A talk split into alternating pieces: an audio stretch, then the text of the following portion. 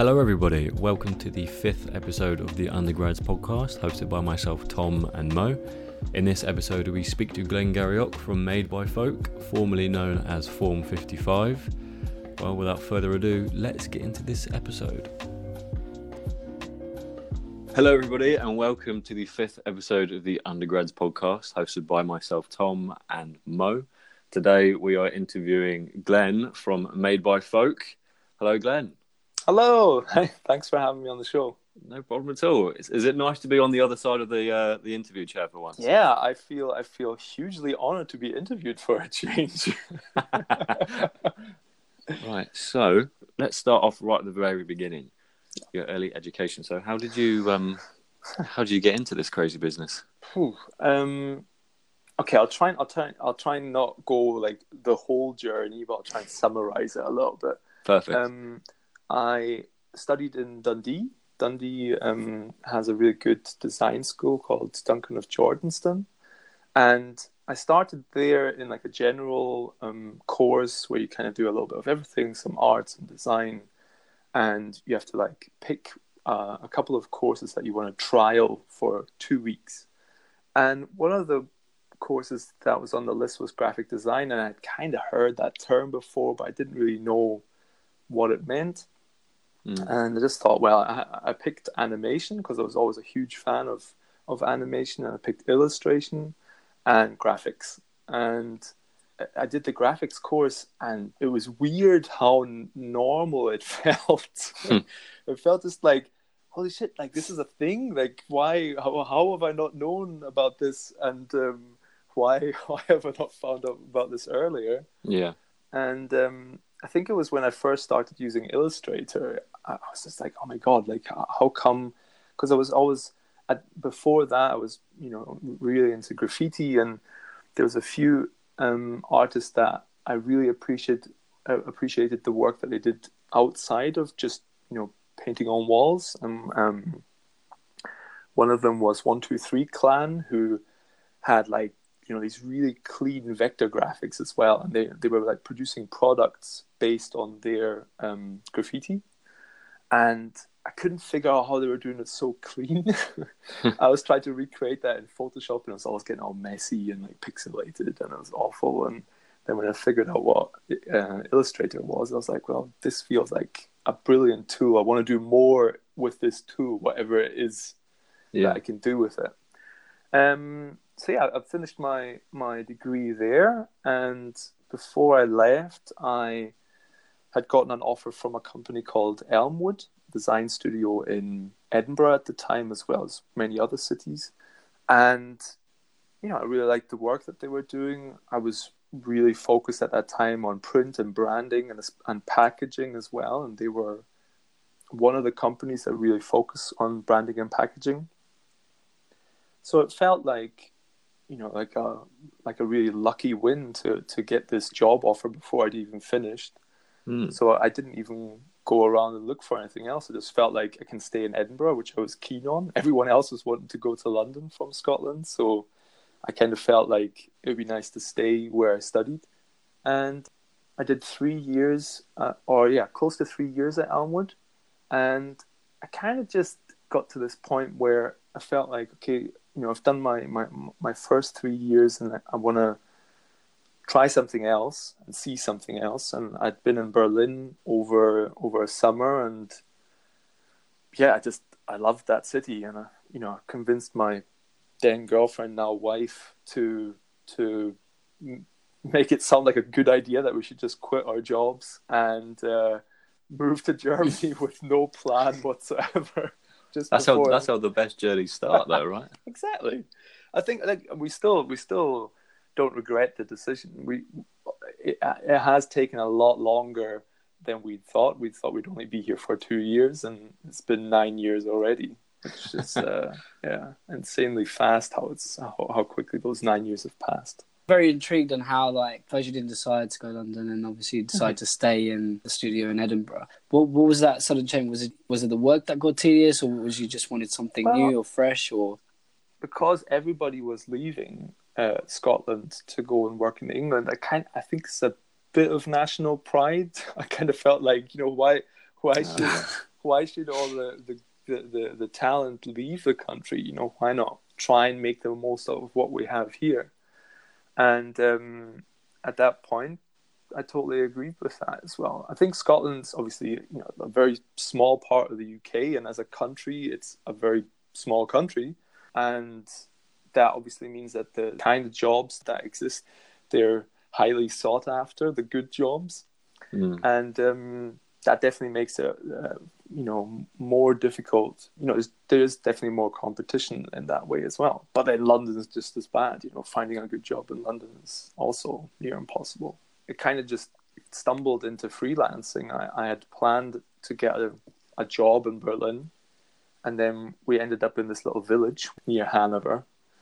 And while we were here, my wife was supposed to, uh, you know, she kind of got like a, a German course to learn the language. I I was born here and moved between Scotland and Germany most of my life, Ah, okay. so that's why that's where the German connection Mm. comes from. ah, right. Um, but my my mum and dad are from Scotland. I've I didn't speak German until I was about seven. I've always counted myself as Scottish, although now I've lived most more of my life in Germany than I have in Scotland. so I've kind of tipped the scales now. Well, th- this is obviously an awkward an awkward problem that we have now that we've lived here for so long, and and the UK has decided to leave uh, the EU. Is that once that happens, we're going to have to apply for a visa to stay here, and um, or apply for dual nationality before Brexit happens. So yeah, it's, uh, it's some awkward logistics um, Mm. that we might have to go through to, to either stay here or or leave the leave Germany. So, um, carrying on from that, Mm. so you said you went into freelancing. You kind of stumbled on it, uh, stumbled through that uh, accidentally. Um, Yeah. How did how how do you accidentally stumble into freelancing? Well, so my wife started German lessons, and that was supposed to take six months. Okay. And I thought, okay, well, I'll have to entertain myself for six months. I don't have, you know, we, we had saved up some money on our very basic salaries as a junior designer and a receptionist uh, at that time. So, you know, we only we only really saved up maybe for three to six months to not work.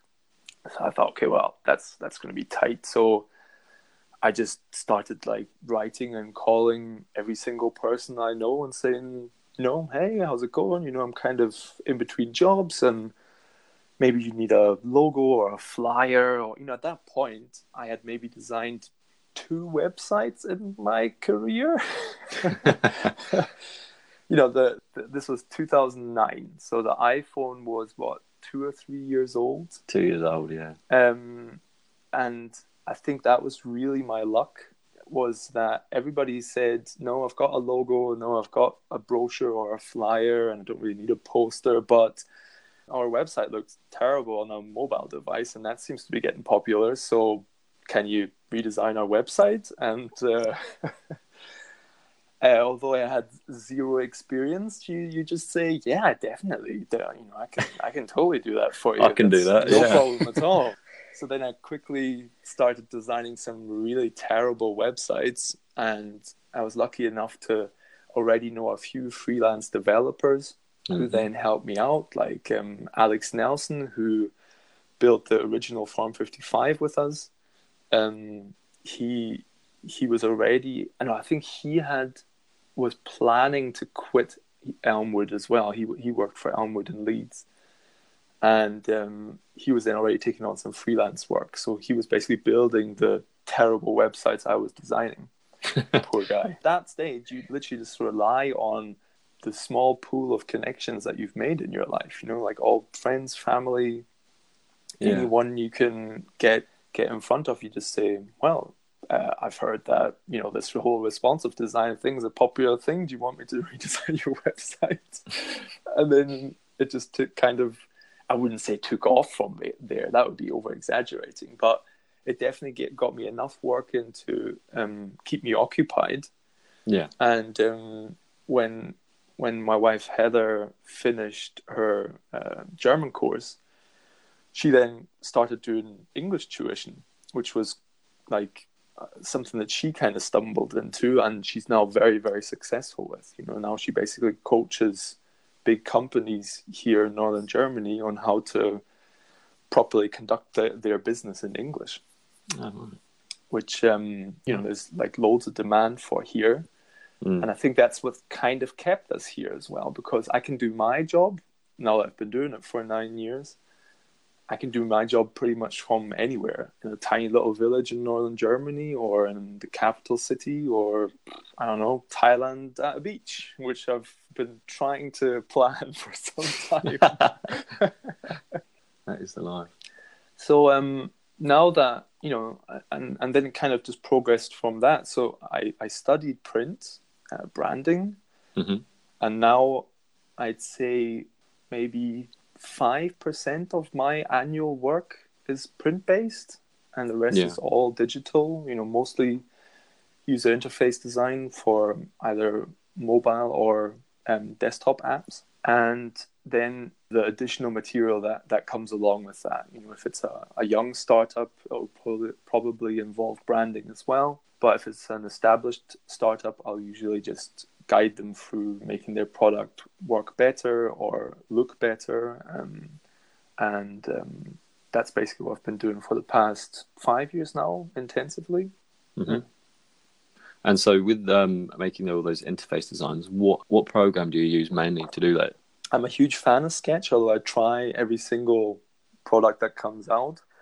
But it's usually difficult to to really make a a big shift in your workflow unless you've got the time to do it and a nice little easy project to try it out. Yeah, So I've got uh, I've got Framer and InVision Studio and XD from Adobe. You know, Oh, they're yeah. all they're all in my they're all on my desktop, kind of waiting to be tried. Yeah. And also, it took me quite some time. You know, I, when I when I started freelancing, I was doing all my web design in Illustrator, which all my developers were frowning upon. And then I would have to translate my Illustrator file into Photoshop when I was handing over the files, which was uh, a a huge uh, amount of extra work I was making for myself. But it was so much faster in creating the initial design in Illustrator that the time it took up at the end was it kind of balanced out. You know, if I would have done it all in Photoshop straight away, I probably would have taken equally as long. yeah, Um, and it was only when I think I started using Macaw and then InVision bought them up. And then I was kind of forced into using uh, Sketch for a project. And I thought, well, okay, I'll give it a try. And it worked. You know, I mean, it's by no means perfect. Uh, and I say that about most software.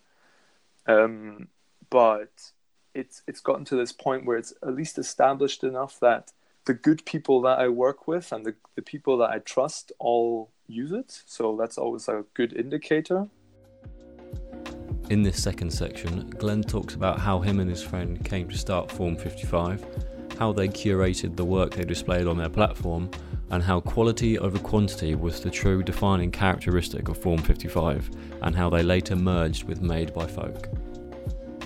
you know, this has been your main job, but obviously you're the forefront of Form 55, and which is now made by Folk. So, what was the beginning of Form 55? How did you come up with it? What was When I was working at Elmwood, you know, me and my my uh, friend Jack, who I'd studied with in Dundee, Jack Daly, he kept sending me links, and I was sending him stuff just via email, saying like, "Hey, check out this guy's work; it's really cool," or "Have a look at this project." You know, things that we were finding online. And um, Yeah. it just got a real. It got really difficult to then remember stuff that he'd sent me. So then, like a month later, I'd be like, "Oh, I remember this thing Jack sent me the other week," and you know, like Mac Mail at that point was just you couldn't find anything in there if you were searching for for something specific. Mm. So then you'd write to him again and say, "Hey, remember that thing that you sent me last month? That was like green. Can you like? And it was like a print thing." And he's like, "Nah, we need to find a way of archiving this somehow, you know, because we're sending each other so much stuff. I mean, it'd be useful to have one place where we can uh, gather it all." And at this point, like there was a lot Right. of, you know, like sort of like like big portals. They were like design portals like um, uh, K10K or QBN or uh, th- like these were all like so almost like um, forums. They were like a mix of forums, and uh, people were just posting links there. and it didn't like there it didn't seem easy to just you know collect our own things you know, on one of those networks. So Yeah. I can't even remember. I think Jack's boss at the time was running a, a, a, a- a design blog, and we were like, "Well, what the hell is that?" And he was using, I think he was already using WordPress. So that's the first time we came across WordPress, and we had had a look into. it. I mean, Jack are both not developers, so we we like hacked together this really awful like WordPress website using the standard template that that came with it at the time hmm and just like I, I don't even think I don't even know what we had for a, a, a project name at that time, but we already had made a list of lots of names that we liked, and then we started finding trying Yeah. to find a domain, and we wanted uh, originally it's so corny, like so corny, but we wanted form follows function, but we liked this three, you know, this three Fs. Jack came up with this stupid idea of, well, you know, like Glasgow and Edinburgh, they're like on the 55th degree latitude, I think. Sounds kind of cool, and then we'll just change it later. so they, to every single one of my clients from now, from then on, I say you, you know, make sure you like your name because if if you establish it, it's very difficult to change it later on you get attached to it, your fans get attached to it, and then you know we, at the, I think the first year or so, it was just me and Jack. Our our goal was every day post one link, and I remember like we were we didn't even have Google Analytics or any way where like our server had like some basic stats that would show uh, visitor numbers and they were obviously high influenced by us visiting our own website. And yeah, like every day we were checking our stats and we are like, oh man, I think I think we might have one extra reader. I think like there's maybe one extra person that has visited the site. But at that level, at that level when you're just starting out, it's quite a big thing, isn't it? It's quite. It's to say that somebody else is checking your stuff out. It was it, you cannot call that feedback, but at least it was like an echo. You know, you, you were we were just shouting into this void. And it was Yeah. at least like you could hear a faint echo somewhere. When was the first turning point where you were like, okay, we're onto something here, and let, let's let's push Yeah. this? You know? I, that's a good question. I think, you know, we quickly realized that we're going to lose our jobs if we just keep like focusing too much attention on this thing, this this Mm. hobby, and rather than doing our work. So we were like, okay, well, maybe we should ask a couple of other people to to help contribute. And at the time, I think Chris Gray was our first contributor and he was a designer that Jack had met online on one of these forums.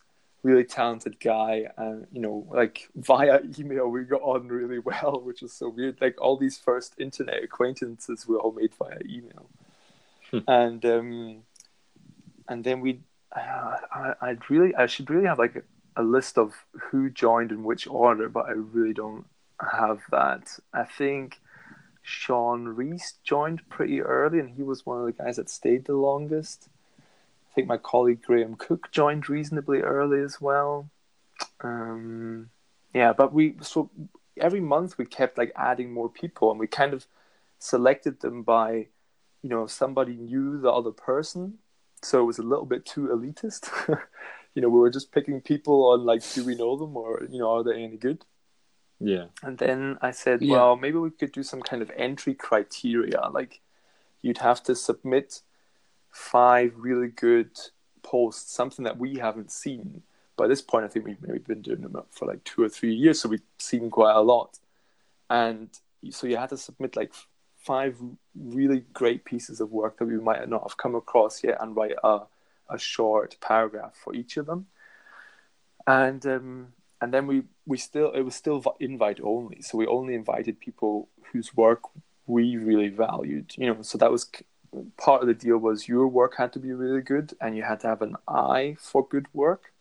Yeah. and you had to have this willingness to share. So we found people like luke tong who had his own really good blog on tumblr i think. And um, I, yeah i think i just wrote to him and said dude you know you're, you're finding really great work anyway? Like you want to just come and join our platform and you have a, a broader reach and yeah, Luke stayed with us right until the end as well. Um, I think we grew to, I think 30, 30, around 30 contributors at one point, just like around the world. I think the Mhm. only countries we really, Oh, wow. the continents we really lacked, and that would have been, you know, the next step for me was was really uh, Asia and Africa. I think we kind of we didn't really find the right people at the right time in in those on those continents to kind of give you a different perspective. That's where I always wanted to go with it. So we we got to about 30 people and that's when it kind of felt like okay you know like everybody was contributing and everyone was kind of felt part of this this thing and they you know you you could see people were proud of being part of it because they were you know writing it into their little biogs on social media and they were you know helping promote the whole platform in, in different places. And they were getting invited to events and things or it, it, it was a really good door opener as well when you would go for a job interview for example because often you get asked well you know what are your hobbies? What do you do on the side and having you know being a contributor to form 55 definitely meant like okay well this means that this guy has or this person has um, at least a, a good eye for design because you know these these this group is at least showing like really high quality work. Our golden rule was always just like the work that you feature has to make you green with envy.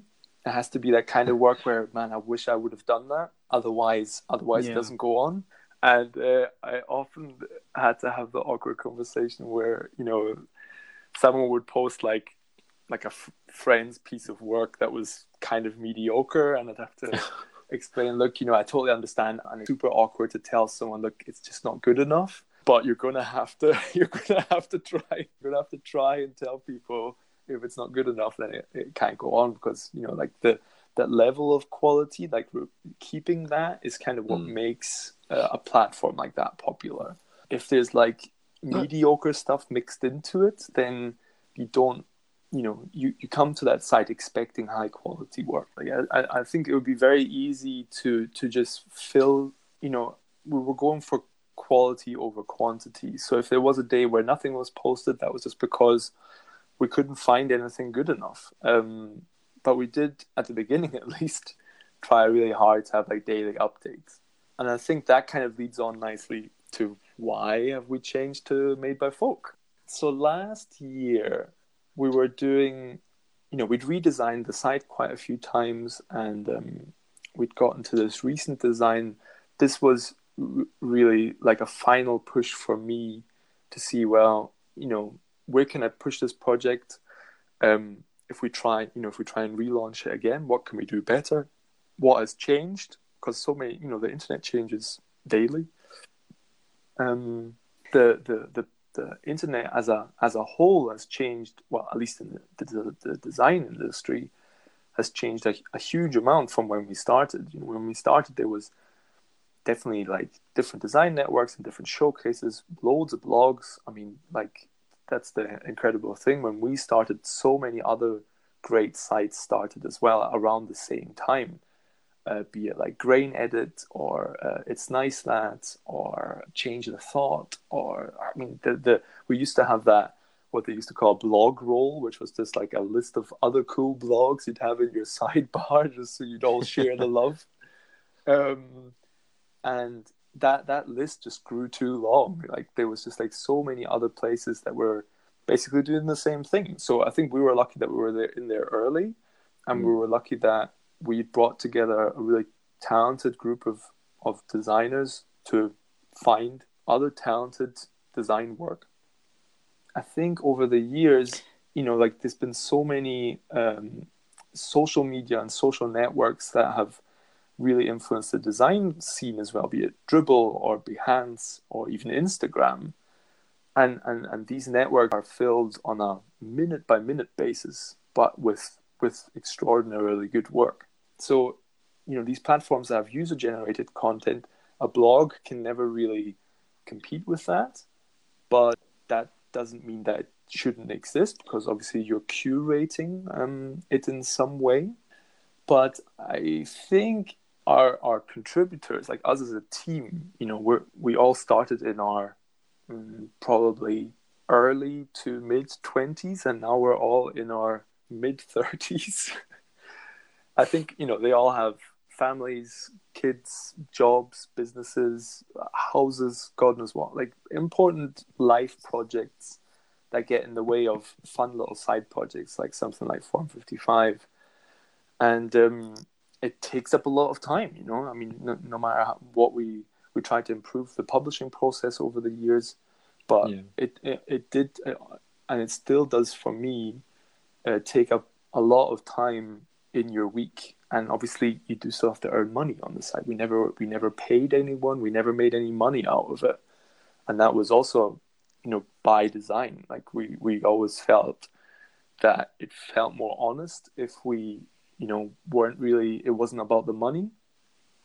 Yeah. Um but that also meant that we couldn't make any money out of it because then I would have had to share it with everyone. How do you split that between thirty people? Like who gets what? I, like yeah, it's it's a, it was a that would have been an impossible business to to start with. You would have had to like slash the the team more than in half, and then and then it would become, you know, like like a, then it would come become too precious, and there'd be too much pressure. You know, it was it was like a fun hobby for most yeah. of the time and um, I think the the benefits that people got out of it was just that they were able to say that they're part of it, and you you know like if you wanted to go to any design conference anywhere in Europe at least, you would very easily get a ticket, no problem.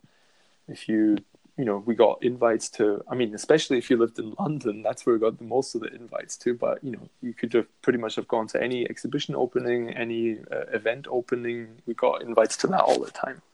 So you were basically benefiting from the, the the brand as a whole, but you weren't getting paid to to to do the work for it. And that's kind of what led to this point where I felt like it was slowly dying, and I didn't want it to, you know, I didn't want it to just, to just like go so quietly. I spoke to a friend of mine Daniel Freytag, who's uh, also a really talented designer uh, living in Oban in Scotland.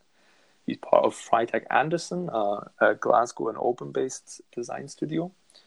And um, he ran a, a, print shop called Editions of 100.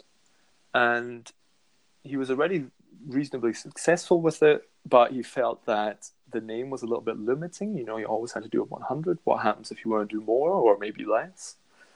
And it's kind of limiting it to to sort of artworks, I guess. Um, so he changed the name to Made by Folk, I think maybe a year or two ago, uh, hoping that it kind of broadens its scope a little bit. It's it basically things made by the people that he knows.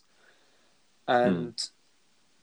I think I can't even remember when we first started talking about it. I met him in Edinburgh, I think at Christmas time. We just met for coffee and we were just talking about our side project him and his wife, who helps him run the, the, the store, they both uh, uh, said, him and Lorna said that they always struggled a little bit with just content creation, like kind of, you know, writing interviews and, and creating interesting material to sort of supplement the, the product so it doesn't just feel too much just like a shop. So there's a bit more of a community behind it and I always said I couldn't be bothered running a shop because the logistics of it are, are complicated and I don't have uh, hardly enough time to do the website properly. So how on earth would I ever run a shop properly?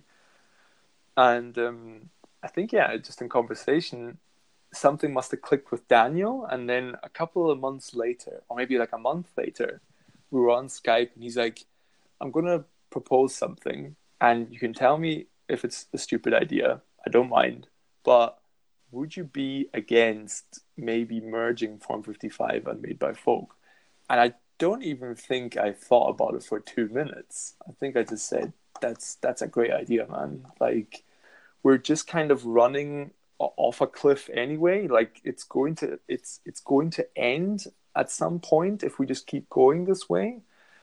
So why not? Like yeah, let's let's let's do it and then I had the awkward conversation with the 24 remaining contributors. It was like breaking up with 24 girlfriends. oh god. How did that go? Some of the guys and girls had already, you know, resigned to the fact, said, look, you know, no problem at all, can totally understand.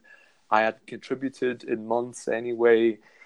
You know, hope wish you good luck and uh, hope it works out. And then obviously some some guys who were still really into the project like like luke for example you know he was uh, you know i was I, I, think luke was the most difficult to tell because i kind of just you know I, I felt like he he put just as much effort into this project that i had you know kind of you know he'd almost like adopted it as much as i had. So kind of felt like quite cruel to just rip it away from him. I hope i was apologetic enough but Luke could pretty much build a, a Form 55 by himself, and you wouldn't have a problem with that. I, I'm I'm certain of that. And yeah. Uh, yeah, it felt it felt more honest just to kind of have a clean break and just kick everyone out. You know, it felt like a clean start. Like it felt more than that. I can now make decisions with Daniel and Lorna. That's like a much smaller team yeah. and we're supported by uh, Patrick, who's um, my favorite developer in, in, in uh, uh, who lives in Berlin, and he for for some reason wants to help us with this with this uh, crazy project, which we are really appreciative of. And uh, yeah, us four are basically trying to now make this work and actually maybe try and make some money out of it in the long term. It definitely is it makes enough money to support itself, which is already good, but none of us will, you know, be able to like get a salary out of it. And that would be long term, at least the goal that maybe there's, you know, maybe we can then also start investing more and more time into the project. You know, I'd be like a dream would be that I don't know, maybe work three days a week on, on client work and maybe two days a week on Made by Folk and actually have my, my time paid by the company. You know, that would be a that would be the ideal scenario. So, do you have for Made by Folk? Is there have you all three of you, or all four of you, I suppose, have you set out goals for where you wanted to, to be in a couple um, of years' um, time? Or yeah, I think very loose goals. I think we basically want to. So, the the the community or the the network that I've built through the site, you know, there's just a, an incredible amount of talented people, and you know, I think in 2000 and it must have been, yeah, maybe 2008. I think maybe 2008 or 2009, we started doing weekly covers. So every week, somebody designed a logo for us. Basically, at the beginning, it ah. was oh. you had to you had to do something with the three Fs. Every single week, I don't even know how I, how the hell I did it. I, I, I, I somehow organized a different person every week to design something for us. That's impressive. And you know, even when I managed to somehow get a sponsor or somehow get some money, you know, we never pitched it as like, hey, we'll give you exposure or something like that. We just kind of made them feel like, you know, we always aim to make them feel like it's it's an incredible honor to do it you know like like like it's great to be able to to just take over the site for the day and obviously we're going to promote your work and you as a person but we hope that it's like a, a fun little creative challenge to have fun with this this thing that you see regularly and um it I, I always felt I always felt really bad about not being able to pay anyone because we weren't making any money out of it. And I hope that with Made by Folk, now that we we're doing monthly covers. So you know you get you if you design a cover for us, you know you, you're at the top of the website for an entire month. You're the first thing that people see. So at least you get you know some good exposure, which I hate that word, but it, it does help in some ways. And we we offer them to to create some products with us. You know, so if they want, they don't even have to. But if they want to create a poster or a, a t-shirt, that's what we're starting off with because Made by Folk was already doing that really well. You know, then we can hopefully make some money out of the, the, the product for the creator, but also for us as a platform and for the producer. So we've got a really fair profit split of uh, a third each way. So everybody gets the same amount. Okay. And uh, the producer, i.e., the printer, uh, in some cases, or the producer of T-shirts, or in the future, whoever makes the the item, they get a third, we get a third, the creator gets a third, and we um, try and be as open and honest about that as as possible because we're not trying to like we're not trying to get rich out of this. You know, it's not gonna. I, I don't think we'll ever uh, make like millions out of this idea. It's not the that's not the point. The the point is really to create a place where we can come up with interesting or cool products that people like, and hopefully uh, bring some really you know make some really cool collaborations happen as well in the future like I said, t-shirts and, and prints, they're like low-hanging fruit. It's easy to start with that. It's an easy blank canvas to give to someone. Yeah. And it's also very easy for us to produce and ship a good quality product. But um, it's it's not rocket science, you know, it's not going to change the world in any way. So it'd be good fun, or this is kind of where I see it going in the next couple of years, is that if you have a stupid idea of something that you've always wanted to design, uh, I think it was I was talking to Pietari Posti in Barcelona, who's going to hopefully do a print for us this year. And I was like, you know, if you want to do, if you want to design something completely random, then let me know. And he said, well, I've always wanted to design some sunglasses. I'm like, well, that can't be that difficult. I mean, there must be a company somewhere in the world who makes like low volume sunglasses, you know, so not like 10,000 at a piece, but maybe 100 or maybe yeah. 50 and then he would get to design them the company would get to make them and we would distribute them. And i think that that is what i'm really excited about. It's like these i don't know really random ideas and really random products. Or maybe even bringing brands and really talented people together. You know maybe Pietari works with ray-ban and it's like a made by folk ray-ban collaboration you know oh that would we'll... be pretty cool. But yeah i mean that's that's all pipe dreams at the moment. I mean, um, for now, we just want to establish a, a shop that works, uh, but we're also going to start listing products that people are selling anyway. Like I, I, I'd say every fifth designer and creative I speak to has their own little mini shop on their website.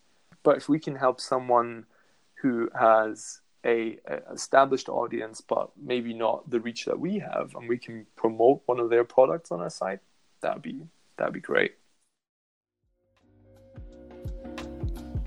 In this last section, Glenn expresses how his love for shooting film helped him create a mini series. He also shares his secrets on how to shoot video and audio, and how a carefully selected sponsorship can help fund projects if done correctly. You know, I, I really love uh, filming and I love editing film, but I needed something to you know to get me excited, like an exciting subject of some kind to to document. I have come up with this this format, and it's and for those who haven't seen it, it's um, imagine Netflix abstract series broken down into a five minute piece. Yeah. that was like my. It my whole idea was like I love abstract and it's like beautifully shot and it's incredibly fun to watch and so mm. interesting. Mm but it's a real investment of time. You really have to say, okay, I'm going to sit down now and watch an episode of Abstract. You know, it really, it, it's not something that's entertaining enough to my wife that I could say, hey, do you fancy watching an episode with me? Um, so you kind of then end up sitting by yourself watching watching this documentary for an hour, and I felt like there must be like a you know a more digestible internet format of something similar how could I how could I make that happen, and how could I maybe do it uh, to start with nearby? So I picked Berlin, and that's why I I were, uh, did it, uh, the first two episodes with Ike and with Patrick because they're both based in Berlin. It's easy for me to reach, and they were both open to the idea. and then I thought, okay, well, I have I have no money, I have no budget, so. I kind of just have to do everything myself. I did have a camera at that point because I was doing some video work as like almost like as a as a side business um, for some of my clients, just like so, social media material. And I had a field recorder with a clip-on mic. So I thought, well, what else do I really need? Uh, it can't be it can't be that difficult. And um, because I've got some experience in editing, I kind of know.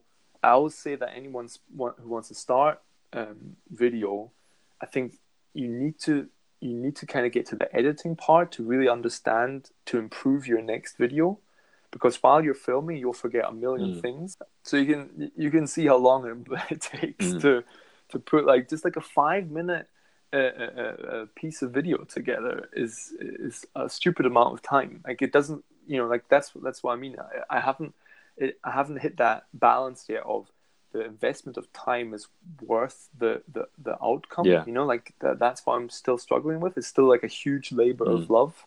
It's by no means efficient what I'm doing. and um so because I didn't I couldn't convince or I didn't even try, but like I, I, I thought like if I do it myself then I don't have to rely on anyone. I mean I don't have to pay anyone or worry about like asking for huge favors. I hate owing favors. So um I just thought okay if I take my camera, take my field recorder and we'll just basically record the audio separately uh, first and that will basically be the, the a, a podcast Mhm. episode and then I'll take the best bits out of that, make like a, a, a trailer almost for the podcast, and just film the person for the entire day. I'm like, well, if I film like an entire day, there must be five minutes of good material, and Yeah. there's no Yeah. doubt that I'll have I'll have something that Mm. I can use. And um, the beauty of doing it separated, it means that it's just me and the person sitting in a comfortable environment, and um, it just means that hopefully the the conversation's more honest and more relaxed. And then when I'm filming, it's the other way around. I don't have to worry about sound because like the the usual problem is that if I've got a clip-on mic, I, I, how would I sync it unless I've got a remote sync, which I don't. Uh, and I don't have the money to buy one. And then if I have just a microphone on the camera, half the time the audio will not be good enough that I can really understand what the person's saying. So by this, this is what I mean. It's just purely out of necessity that I've split them up because I'm a one man band. Have I got enough angles of this one thing? Like, where is this fitting together in my edits? You know, like I can I can try and concentrate on those things, and also try and make the person feel comfortable. Yeah. Because I'm you know I'm in their daily routine.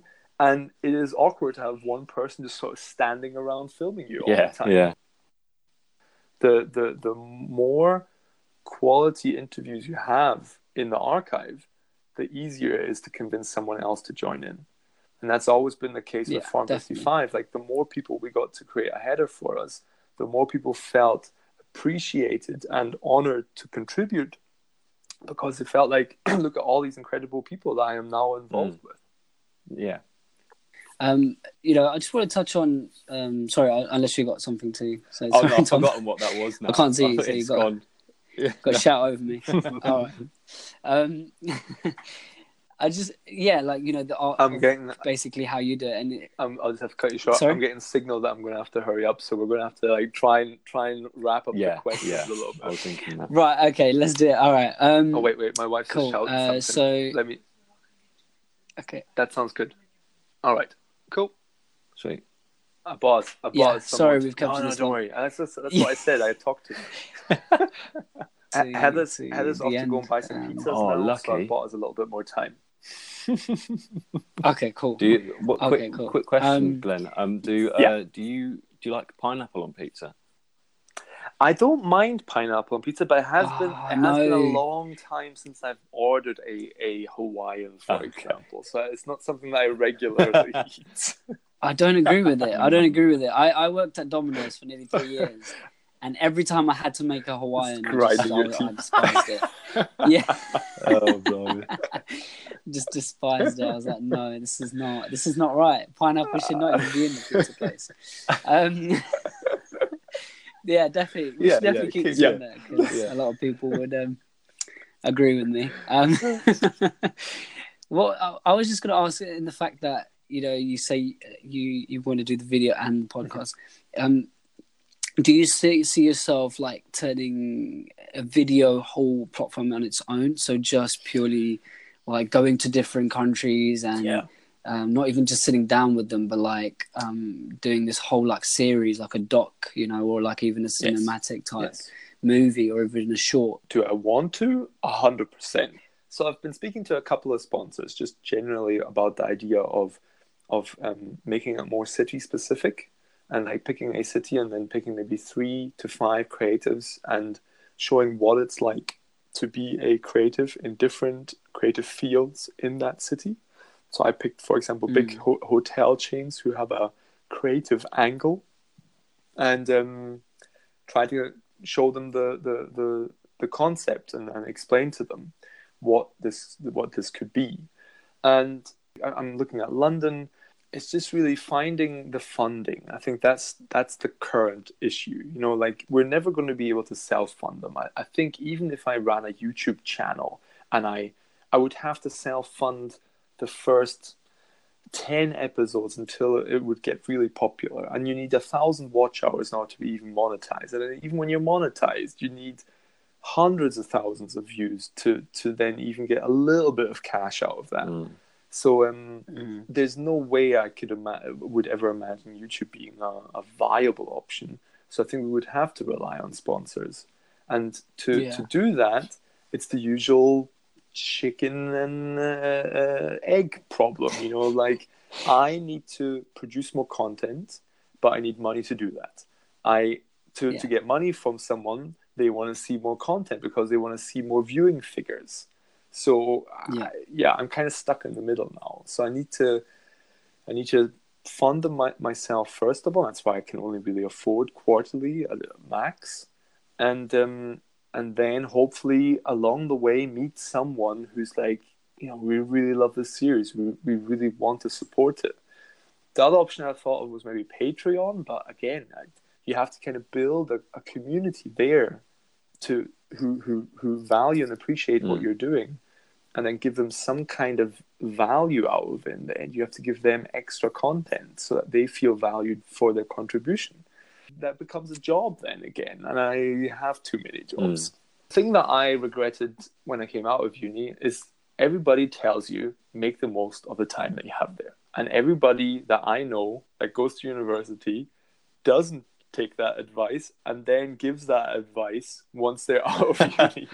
So when people tell you make the most of that time that you have while you're at university and just like try any old crazy style, any work, any work that you want to do, any work that you don't want to do, just just give it all a shot, then they are saying that for good hmm. reason. So bloody do it. like really. So if your university has a woodwork shop, go and make something out of wood. Go don't just like sit in front of a computer. Just like try if they've got a print shop, go and you know print something. If they've got a, a video camera, go and film something or photograph something. Just try and do try and involve as many different mediums in your work as you can. And if you get a shit grade, screw them. Like nobody gives a shit about the grade that you get at the end because if you're working for yourself, your clients don't definitely don't give a shit.